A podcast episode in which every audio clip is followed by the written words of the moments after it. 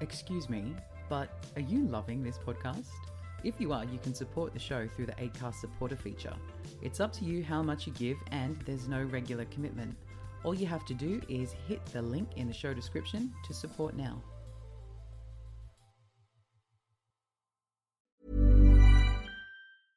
Quality sleep is essential. That's why the Sleep Number Smart Bed is designed for your ever evolving sleep needs. Need a bed that's firmer or softer on either side? Helps you sleep at a comfortable temperature? Sleep Number Smart Beds let you individualize your comfort so you sleep better together. JD Power ranks Sleep Number number 1 in customer satisfaction with mattresses purchased in-store. And now save 40% on the Sleep Number limited edition Smart Bed for a limited time. For JD Power 2023 award information, visit jdpower.com/awards. Only at Sleep Number stores or sleepnumber.com.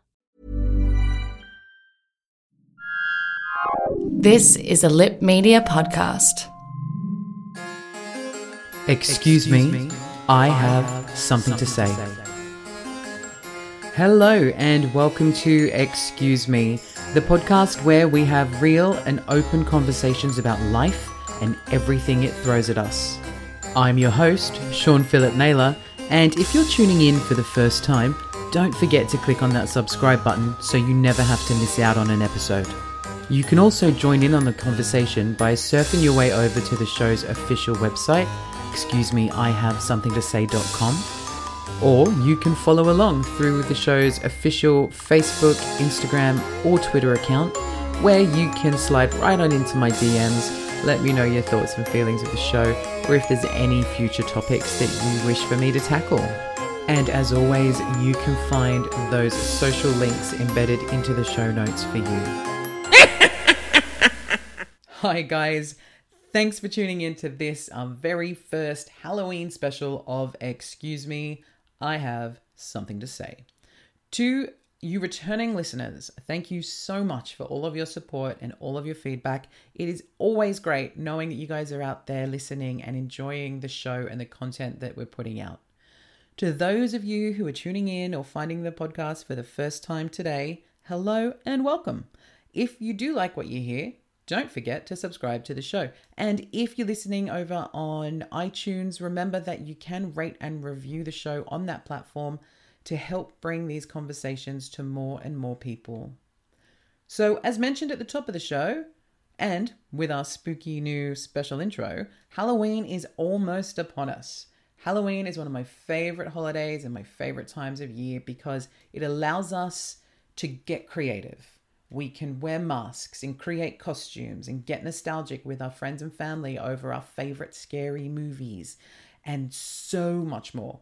But Halloween hasn't always been like it is today.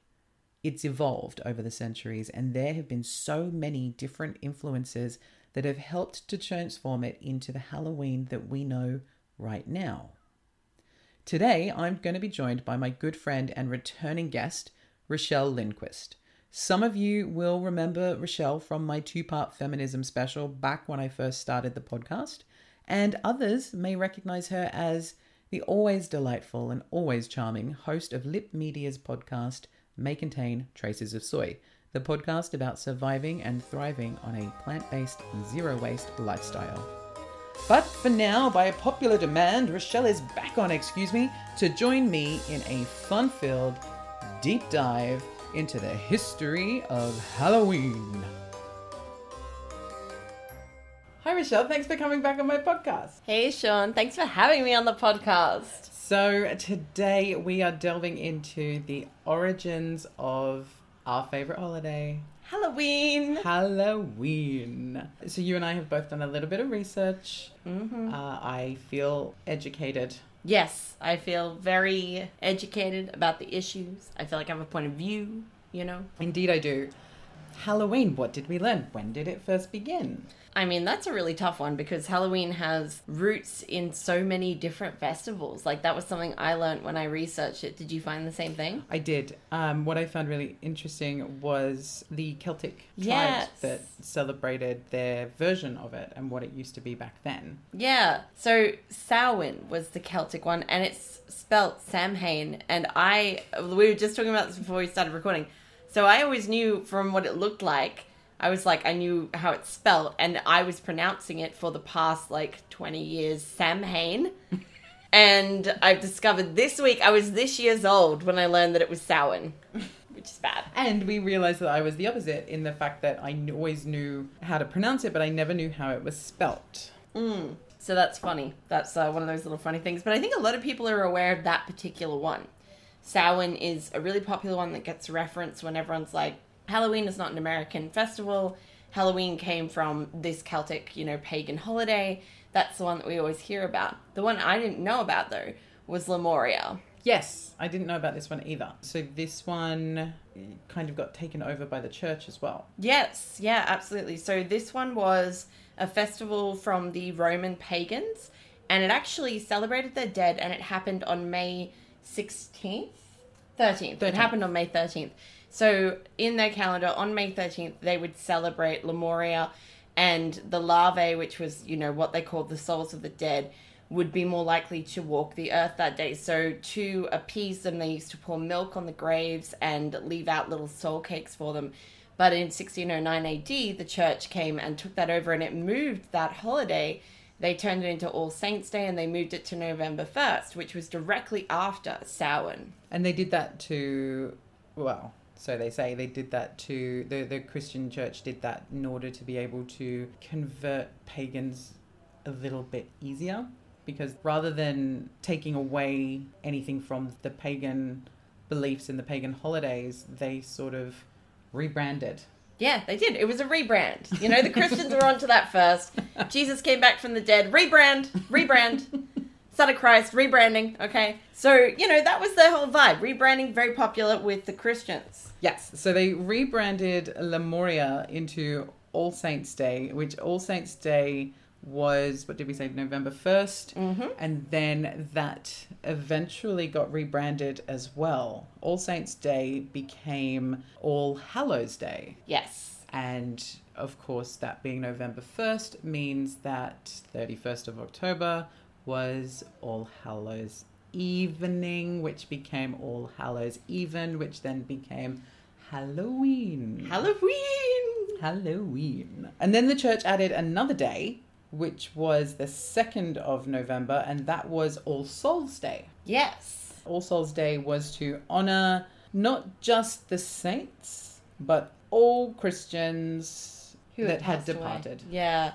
And so with that tradition, the church then brought in this kind of because they had this whole thing, right? In the Christian church, in the Catholic church and stuff at that time, they talked a lot about purgatory and the fear was that your loved ones were stuck in purgatory. So purgatory is this awful place between heaven and hell. Um, and you know, it's you basically are stuck I guess, waiting for judgment in purgatory. But if you prayed enough for them, then those souls might be able to ascend to heaven. So they called for people to do a lot of prayers for All Souls Day, which then translated into a tradition that was kind of an all an early kind of forebearer for trick or treating, and that was going souling. Yes, and when people would go souling, they would essentially they would go to somebody's house, they would knock on the door, and they would offer to pray for that family's loved ones who potentially were in purgatory, and they would get cakes in return. Yeah, soul cakes, which are like little spice cakes with raisins in them. And so that was kind of food for prayer. Food for Food, prayer. food for prayer. Yeah. Food for thought. Um, and I'm down for soul cakes because I they sound really good. I They like sounded raisins. good. I mean, I want a soul cake. but it's strange. We're talking about these really early festivals and these early religious rites that were worked into previous pagan festivals as a way for the pagans to adopt it a little bit easier. And yet we know Halloween to be this like fun, rambunctious night where everyone cuts loose, puts on costumes, eats a shit ton of candy, and, you know, goes around causing trouble. So, I mean, how did it get to there? Too much? Just enough. I was really struggling to keep up with you. I'm sorry. I feel like we should let the listeners know I might be quite hungover. It's quite possible that Shawnee here had a, a very big evening. It was not a Halloween. You've got red on may- me. I've got red on me. For the listeners listening to the podcast, we are also recording this one, and it's going to go out on YouTube, both on my channel And mine. on Sean's channel. And you can definitely go check that out. Sean is dressed as Shaun of the Dead, and he looks fabulous. I've got red on me. You do have red on you, Yes. and I just want to know, Sean, do you want to play? Yeah, I'm dressed as Chucky, guys. It's a gender swap Chucky, and this was a zero waste costume. Which, you know, shame shameless little plug, uh, is what your podcast was about this week. That's right. And yeah. Thrifty, Halloween. Yes. And it is worth noting that um, my costume too was uh, thrifty. It is thrifty, and I love that you've sort of, you know, you've put that together, and it's fun, and it's a nod, and I'm, I'm just, I'm loving it. Boom. Yeah. Um, so while we're talking about costumes Mm. uh, and the origins of Halloween, the origins of Halloween costumes. Yes, a very interesting topic. What did you find in your research on this one? Because I found varying kind of sources. Um, yeah, look, I found varying things. One of the things that I found really interesting was there was no store bought costumes. People would everything No. was made Homemade. um, homemade. And what I found really interesting was when a company actually started to, I guess, make the first costumes. They were made out of paper, yeah. which when I saw that, and turns out because they were paper costumes, guys, so many children went alight. Like they got lit on fire. This was the night where people were lighting fires, having those jack o' lanterns with the candles in them back then. And people were just like catching fire all over the place because of their paper costumes. It was so fucking unsafe. so unsafe. a health and safety would have had a field day, but just yeah, guys, it's just if you are planning on wearing a paper costume this year, just remember it's flammable. Yeah, stay away from the candles, okay? You're wearing a paper costume. Maybe get a tea light, you know, fake candle, battery powered candle for your jack o' lantern, okay? Also reusable. Reusable. Mm, love it. hmm I feel like we, we've jumped ahead. We have, but getting back to costumes was something that they did do on All Hallows Eve in the Middle Ages when it had started to become established as All Hallows Eve because of All Hallows Day and All Saints Day. One thing they were doing in the Middle Ages was beggars would take that as an opportunity to get a little bit rambunctious, have a few drinks, dress up in costumes, and go door to door performing little plays. So that was one instance of costumes happening earlier. And you know, a lot of those um, rambunctious homeless types, when they weren't going and performing their little plays, they were seizing the opportunity to cause mischief, and that was another reason for them to wear masks and costumes was to hide their identity, I guess, so they don't get into troubles. Yes, and there was also a little bit of the mask part of Halloween, and that mischief part was partly adopted from the Guy Fawkes Day. See, I love Guy Fawkes Day, being a good English boy like I am. I didn't know about it, and when I spoke to Daniel about it, he actually mentioned that here in Australia they used to do Guy Fawkes Day. We never did Halloween, but we did Guy Fawkes Day. This was so before my time, I had no concept of it. I was like, what, really? Well, my other half, Benny, he often talks about, he doesn't call it Guy Fawkes Day here, but he often talks about the fact that they used to do kind of like a bonfire night. Yeah, that's what, yeah. And of course, Daniel and Benny probably attended the same ones when Mm. they were little people. But um, yeah, it's really interesting. And then Benny kind of, he says that once they sort of banned, I want to say firecrackers, but I don't think we call them firecrackers. But once they banned like fireworks and those Yeah, sorts yeah. of things here, he said that that tradition just started to die out. Whereas in England, it's such a big thing. Yeah. When Benny and I went to England a couple of years back, we arrived at the start of November, and one of the first things we did is we went to my friend's house, stayed with her and her partner, and we went to a bonfire night. And Benny was. I don't know what the word I'm looking for here is, but he he was excited by the fact that the entire community got together on like the school grounds, like the you know the big school oval, and there was a giant bonfire and he was just so thrilled by the fact that it was such a huge community thing. And it's always been that. So guy fawkes night you know i've got to say up until probably 10 years ago i wasn't really that aware of the history of guy fawkes. Like you growing up in england you you learn about it and they teach you about it Mm. and it's actually a really interesting story so Guy Fawkes was what they called a pro Catholic terrorist Yeah. and he went to blow up the um, House of Lords with 36 kegs of gunpowder. That's a fuck ton of gunpowder.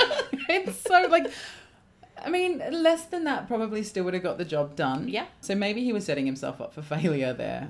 Maybe a little bit. But anyway, so he was actually tried, found guilty, and then the story goes that he was hung, drawn, and quartered, and the pieces of him were then thrown into the fire. And then on the following year of the anniversary of November 5th, and oh, sorry, touched your leg. And every year since, um, they mock the memory of Guy by building bonfires and putting, uh, you know, a lot of the times they'll put an effigy of a burning man in there. And Wow. uh, yeah, That's dark communities shit. get together to burn people. Yeah, look, It's you the know, English way. It is the English way. We won't even get into the Spanish Inquisition because no one expects the Spanish Inquisition. But seriously, you guys got a problem. Like all of the burnings and like the the thing, just cut it out. Cut it out. Look, it was a it was a different time. It was. Yeah, that that was interesting how that kind of because it was so close to Halloween, those traditions kind of mixed in and really Guy Fawkes Day coming to the Americas was part of what solidified the Halloween traditions and what it would later become to be the Halloween that we think of it as now. Halloween came to America because the Puritans of New England, you know what, they actually tried to prevent They did. Halloween. So when Halloween came to America, it was essentially, I guess it was always kind of there, but it wasn't the Halloween that everybody is familiar with today. And then after the Civil War, there were a lot of, I guess, the Scots and the Irish. They went to America, you know, land of the free and uh, brave new world and all of that business, um, where they took their own traditions. And that's when the Puritans of New England tried to prevent Halloween before it began. But then those traditions of Guy Fawkes Night and, you know, the, Samhain. the Samhain and then the church with their rebranding Yep. all made its way to America, and that was when it started to become. I guess that's the starts of the origins of Halloween that people are familiar with. I remember growing up in WA. I'm sure my listeners don't know who the fuck I am. Like I grew up in England, I grew up in WA. Um, He's just changing it, like depending on whether it suits his story. Don't believe him. The accent's a lie. I, I'm actually uh, not from here. But growing up in WA, I found it really funny because my mum loves any opportunity to get dressed up. You know, she embraces the fun spirit side of Halloween. And in the 90s, it was very much like you would have a lot of negativity towards kids that would trick or treating because it was deemed this commercialized Americanized, American yeah. holiday. But it, you know, if you actually delve into those, you know, the the pagan history of it all, it's actually not American, and it didn't become American until Really, the 19th later. century, yeah. Like, I mean, from the late 1800s forward is when America adopted it to the degree that we sort of see it now. And it was really the traditions of trick or treating and stuff were very much a 20th century American thing. when I was doing the research, I found it really interesting that the phrase "trick or treat" wasn't. It, it's a really young phrase. Yes. It's actually less than hundred years old, Mm. which I had no idea. No, I didn't either. I assumed that was um, something that had held over.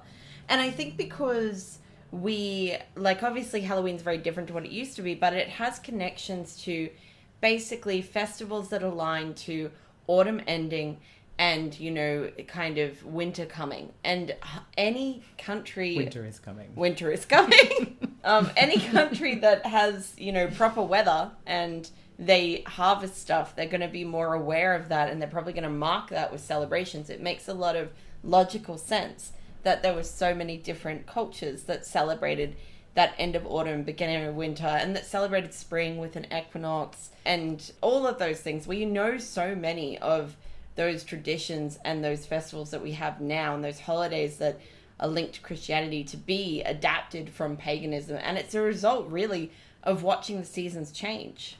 What she said.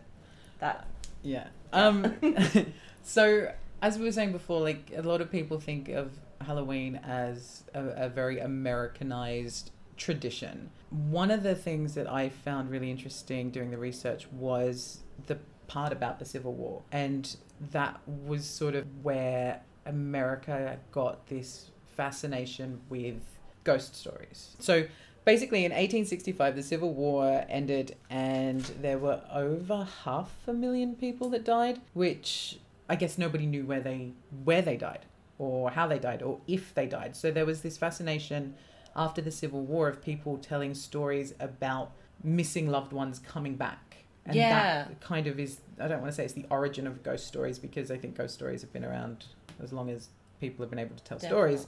But that was when America really started to get spooky. Well, I think they embraced the connection that Halloween and All Saints Day had to the dead and the veil between the living and the dead being at its thinnest, and this old world belief that did come from Samhain. If it's at its thinnest, if this is the night where your loved ones who have disappeared, possibly most likely dead, might come home just for the night, there's a very um, comforting kind of aspect to believing in that and embracing that. So after the Civil War, Scots and the Irish, we showed up. You are trouble causers.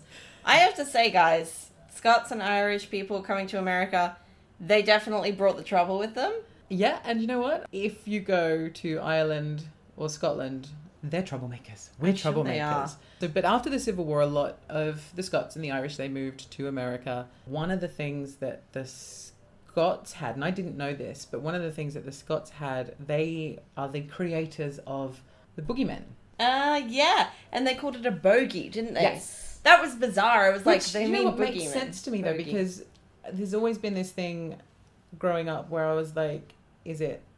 Some people would refer to it as a boogeyman, and some people would refer to it as a bogeyman. Okay, no one referred to it as a bogeyman here in Australia. But, sure. sure, British boy. It was just confusing, but now it makes sense. Um, so they were called a bogey and essentially a boogeyman, and they would torment and terrorize kids. So yeah, they would be they're, they're the monster under the bed that everybody uh, knows essentially. So yeah, the Scots, and, and the brought that with gate, the turnstile thing.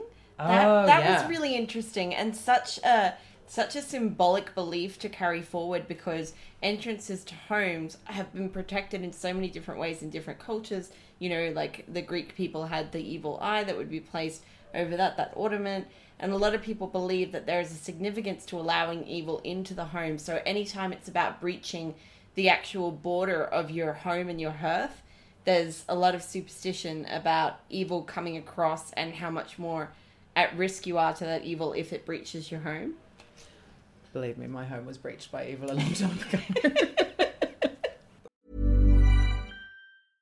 Quality sleep is essential. That's why the Sleep Number Smart Bed is designed for your ever evolving sleep needs. Need a bed that's firmer or softer on either side? Helps you sleep at a comfortable temperature? Sleep Number Smart Beds let you individualize your comfort so you sleep better together. JD Power ranks Sleep Number number 1 in customer satisfaction with mattresses purchased in-store. And now save 40% on the Sleep Number limited edition Smart Bed for a limited time. For JD Power 2023 award information, visit jdpower.com/awards. Only at Sleep Number stores or sleepnumber.com.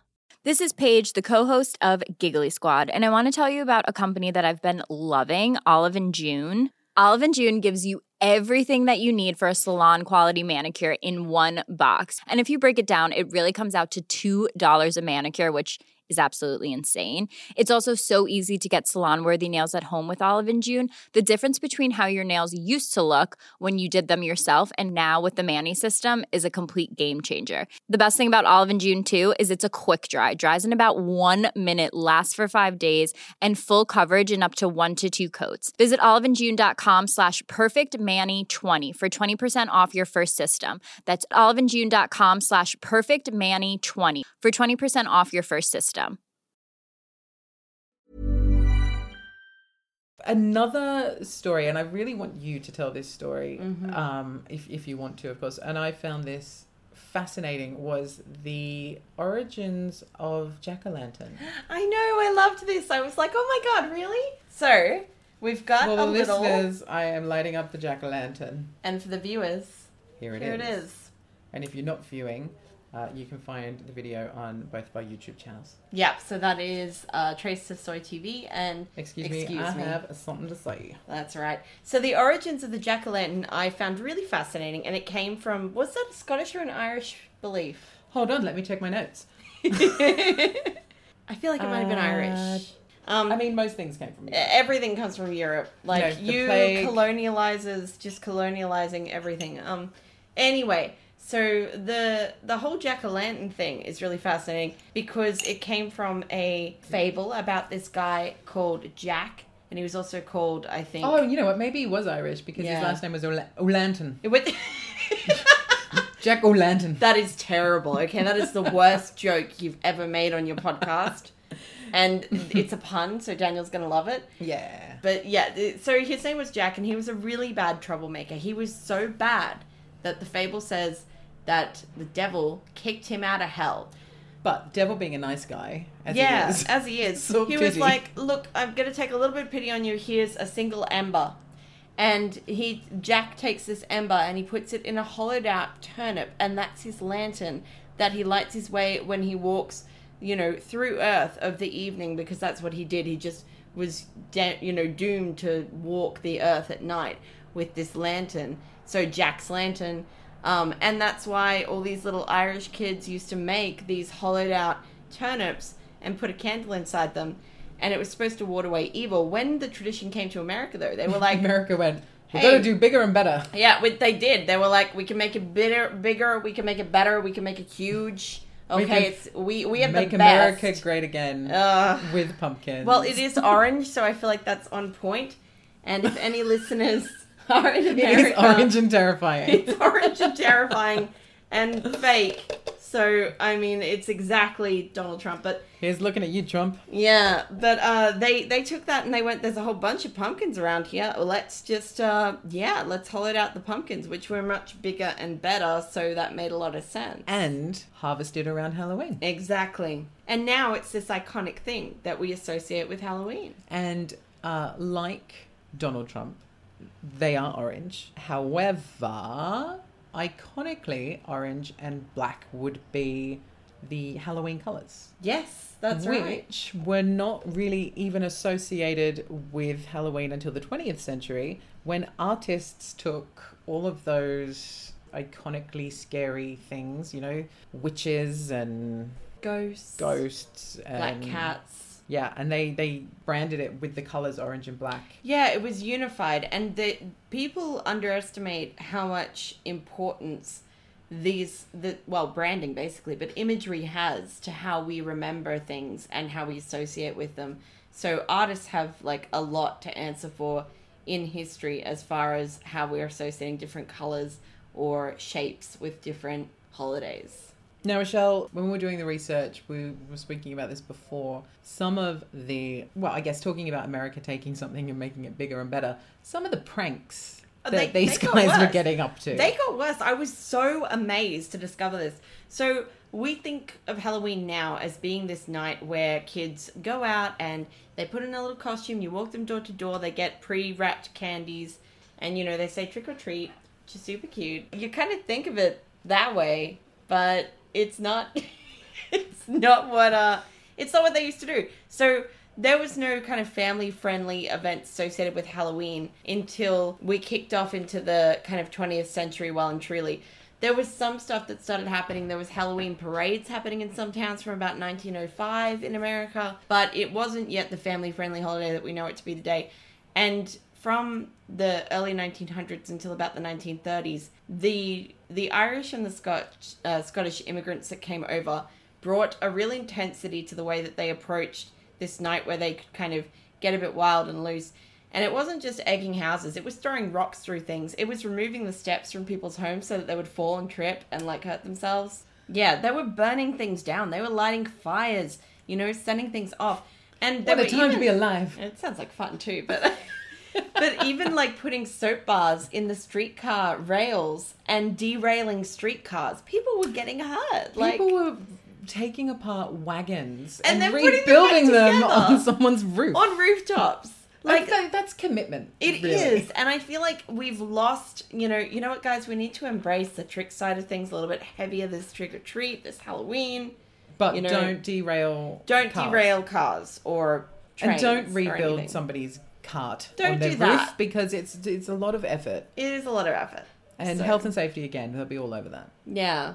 So it was around the late kind of 1930s, after they'd been having all of this trouble with all of these kids doing this terrible shit, that all of the community groups, the police, and, you know, the local churches and mayors and families, they got together and realized that if we don't start taking hold of this because it's it's gotten its roots it's definitely got its roots in here we're going to keep having halloween it's going to keep happening how can we make this a safer holiday a holiday where not so much stuff gets fucking wrecked because of these rambunctious teenage boys essentially Bunch boys will be boys. yeah exactly So these little troublemakers continued to cause trouble, and the authorities were like, "Yeah, we've got to take control back here. We need Yeah. to sort this shit out." Mm-hmm. But in 1939, the phrase "trick or treat" was put into print for the first time, and it was done by a homemaker magazine. yeah And there, there was an article in which a woman said that she did a open home. So I guess that would be the first kind of ghost house that you see in America. Yeah, I guess like um she basically was like I opened my home up to the children on Halloween night and offered them homemade sweets and treats as in exchange for not wrecking my house. Like letting them basically letting them come in. She, she was like I don't want you kids to keep wrecking my house. I can't afford it. Here's some popcorn balls. That was what she had. She was like, "This is all I've got." balls and candied apples. This is what I've got for you, okay? Just please stop wrecking my house. Stop moving my steps. Stop throwing shit through my windows. Here's some popcorn balls. and It worked. She she got no tricks. That, She- she it got no tricks that year. It worked Smart for her. girl. Candy Candy killed the rowdy Halloween. Yeah, it did. And then mass produced candy became more popular and they started putting on these events like costume parties and festivals and parades and bobbing for apples holding game nights to keep the kids occupied so that they would not have the chance to go out and cause trouble. Where So- did bobbing for apples come from? Bobbing for apples was an interesting one. It actually that that whole association of apples with Halloween relates back to another Roman holiday. Um, and this was Starring holiday. Audrey Hepburn. Yeah.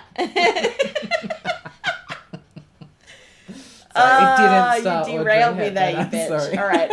Um, it came back from another holiday, and this was related to a uh, goddess that they had there, and her name was. It was Pomona, and she was the goddess of fruits and trees. Her symbol was the apple.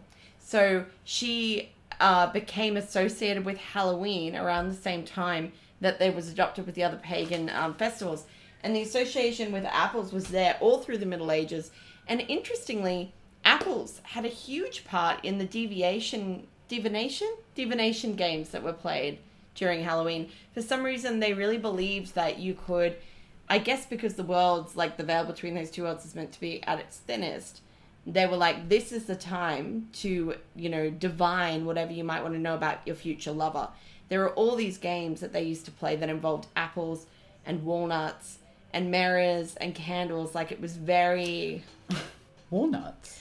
what? No, hazelnuts. Hazelnuts. My bad, my bad. So with hazelnuts, what you would do, and essentially these are like spells. Like this is what people used to do. Um, Witchy. Yeah, very witchy. But like young maiden women who wanted to know what their lover would be like, or whether their love was true, if they had a love affair with a young man, they were thinking about marrying him. You could both get a hazelnut and then you keep track of which one is yours and which one is the other girl's. You throw them into the fire, and I think if the if it burnt at the same rate, then you know it was going to be a long and healthy love.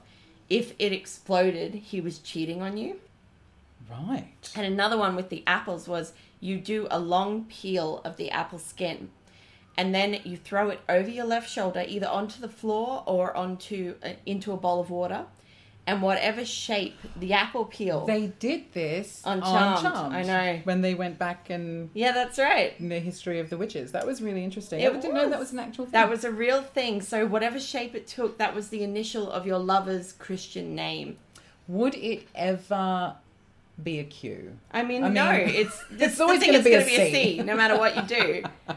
it's going to be a C. It's not going to be a T, is it? Because you're not throwing two pieces in there. So there was a lot of young maidens looking for a Carl or uh, Christopher. a Christopher or a Christian. While they wanted Christians, all of them were after Christians, despite, despite the fact that they're clearly practicing witchcraft. Like that's that's exactly what that was. But perfectly acceptable in this Christian holiday. Oh, fun. And yet we burn them for throwing a few herbs together for menstruating women. Damn. Figure that out. Well, look, it's not a holiday. It's not. It's You can only do these things on a holiday. yeah. So at this point, we've completely lost track of where we are. but what we do know, let's do a quick recap. Yep, so, yep. Halloween, originally, the Halloween in which we know started off as Samhain, which is a Celtic pagan holiday, which was rebranded by the church in order to convert pagans to Christianity. And, so, combined with Lemuria, which was the Yep. Roman pagan holiday that became All Saints or All Hallows Day. yep. And then we got All Hallows Eve, which Halloween, because everyone loves a rebrand. Yes. well, I mean, from there it was like sort of very religious focus for a long time with the souling. Which is funny because there the are a soul lot of cakes. religious people who are like Halloween. No, it's devil worship. I know. this." No, it's not. You guys did it. You guys are the ones who brought all these elements together and went, "Here's your here's your new holiday." Like that was your fucking plan. Just because you don't like how it turned out, just because you don't like that it turned secular, don't you bring your shit in here. But yeah, so it starts out there. It's very religious through the Middle Ages. It has more or less kind of combined with Guy Fawkes Day from about the 17th century mm-hmm. onwards.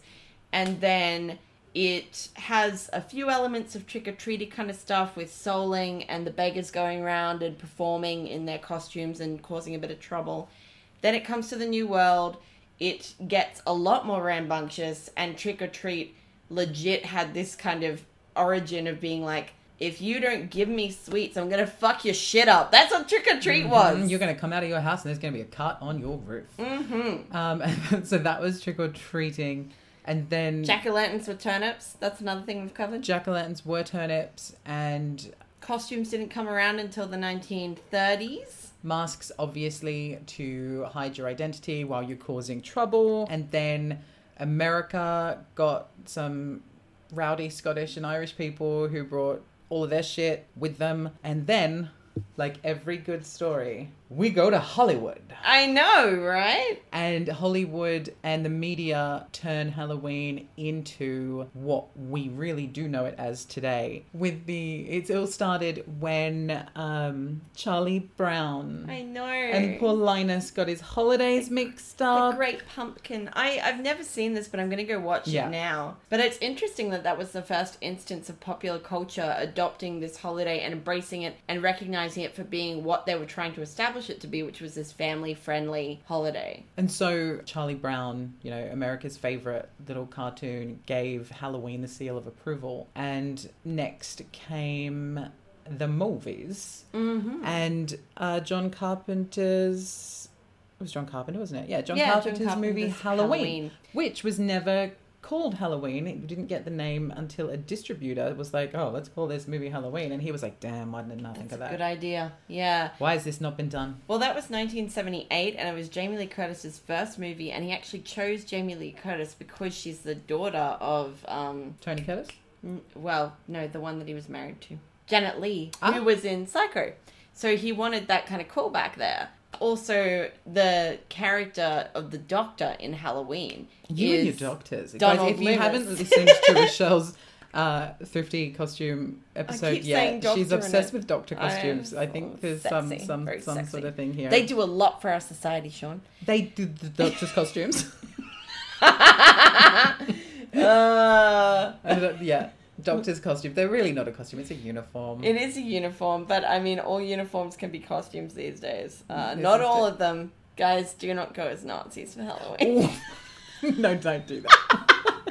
it's never a good idea. It's never okay. It's never okay. Um, sorry, I took us right off topic there. You really did. Okay, so John, just going back, John Carpenter's movie Halloween, which came out in 1978, starring Jamie Lee Curtis, completely changed horror movies, Yeah. like Scream did for its generation. I think Halloween, in a way, was that that generation scream, um, because there was a lot of self-referential stuff in there. The uh, character of the doctor who'd been looking after Michael Myers was Doctors again. It was Donald Loomis, and he was Doctor Loomis, which Billy Sam Loomis, and Billy Loomis Scream. and Sam Loomis before that in Psycho. So there was a lot of self-referential stuff. There's a There's lot of a lot of Loomises between looming them. around. Yeah, exactly. So it's really interesting, but it also definitely established what a regular kind of community Halloween looked like. and it had an incredibly safe feeling up to the point when the psycho stalking killer is after you. Like trick or treating, carving pumpkins, it was all represented as incredibly wholesome. So it solidified that wholesome family element of what Halloween was. And then it subverted that, you know, that whole idea in the same moment by having a killer stalking them on Halloween. Uh, a killer stalking them on Halloween who was actually Captain Kirk. I know the mask was actually a Captain Kirk mask that had been like basically fucked with and spray painted and you know sort of yeah it, it's hilarious and interesting And, you know, I guess just to really show our obsession with Halloween and how it is something that is so marketable. And, you know, I think younger generations, they love to get dressed up Yes. and have a good time. Um, Halloween, the movie, had a budget of 300, sorry, $325,000. And the franchise is now worth more than $500 million. It redefined Halloween for a new millennium and a new generation, making it mainstream. yeah absolutely and i think even now halloween has gotten more popular each year and more popular in australia like i definitely celebrated halloween when i was younger but that's more of an anomaly in australia it's less mm. common but where i happened to grow up we had a community festival like a halloween festival and parade so it was a part of what we did in my community where I grew up from a really young age. But for most people in Australia, it was not. And now it's getting more and more popular. I think we've run out of history now. I think we've hit the point, guys. I think we have. So that's pretty much the uh, the history and the journey of Halloween and how it has become what it is. Uh, what we should probably just touch on is um, our own personal obsession with Halloween. Oh my god, I love Halloween. And I love everything spooky and I love horror movies and I love the kind of humorous, wholesome kind of factor of Halloween and that connection to the changing of the season seasons and the harvest and all that kind of stuff as well. Obviously it's the wrong season here in Australia to really be celebrating any of that, but I still love it. I think we've covered what we needed to cover. I think our listeners are now educated. And um, I'm going to wrap this up with the good news that Bette Midler has pretty much confirmed Hocus Pocus 2 is coming.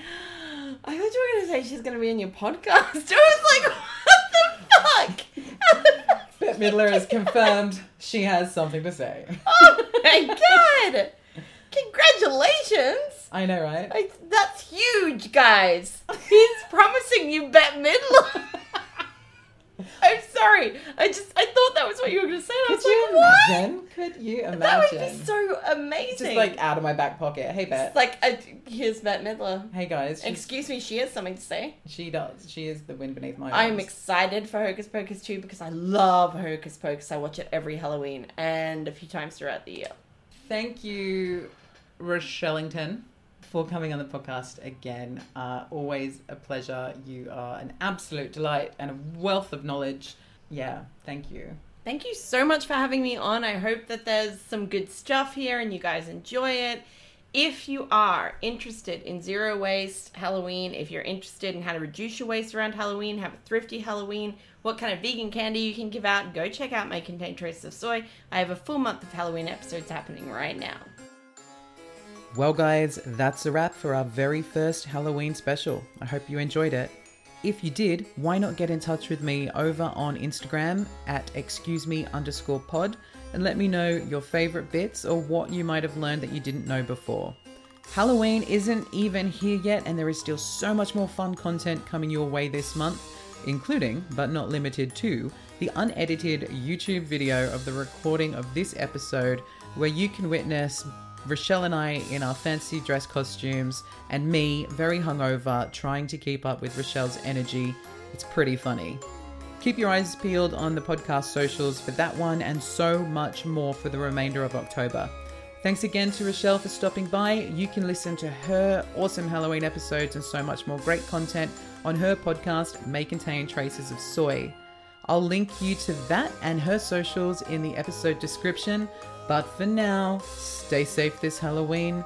And as we're still in a pandemic, why not get creative with your face masks this year? Thanks for listening, and I'll see you next time.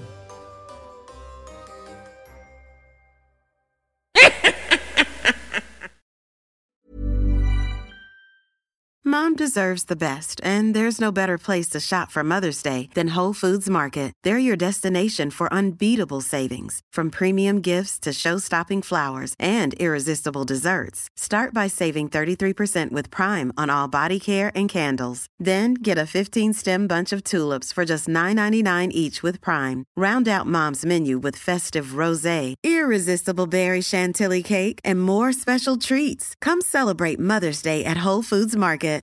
Imagine the softest sheets you've ever felt. Now imagine them getting even softer over time. That's what you'll feel with Boll and Branch's organic cotton sheets. In a recent customer survey, 96% replied that Boll and Branch sheets get softer with every wash. Start getting your best night's sleep in these sheets that get softer and softer for years to come. Try their sheets with a 30-night guarantee. Plus, get 15% off your first order at bollandbranch.com. Code BUTTERY. Exclusions apply. See site for details.